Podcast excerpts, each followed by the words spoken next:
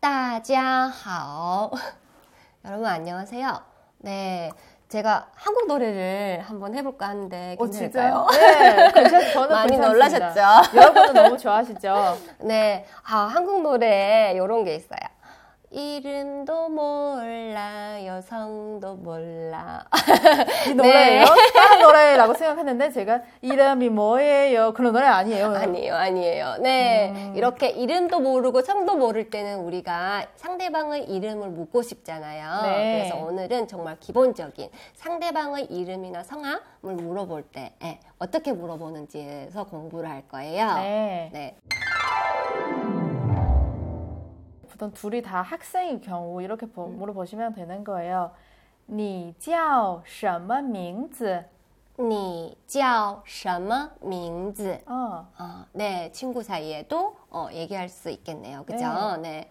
그러면 대답할 때는 我叫洋洋. 어, 我叫顺子. 네.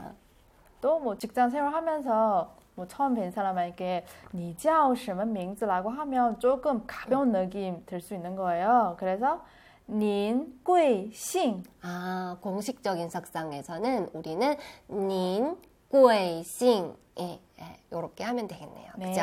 네네. 그러면 대답할 때는 어떻게 하나요? 어, 我姓名叫洋洋. 네. 어. 我姓全 叫顺子. 좋아요. 예, 네, 네. 한번 연습해 볼까요? 네. 어. 어. 你叫什么名字? 아, 친구예요. 우리 친구. 아, 我叫全顺子. 음. 你呢?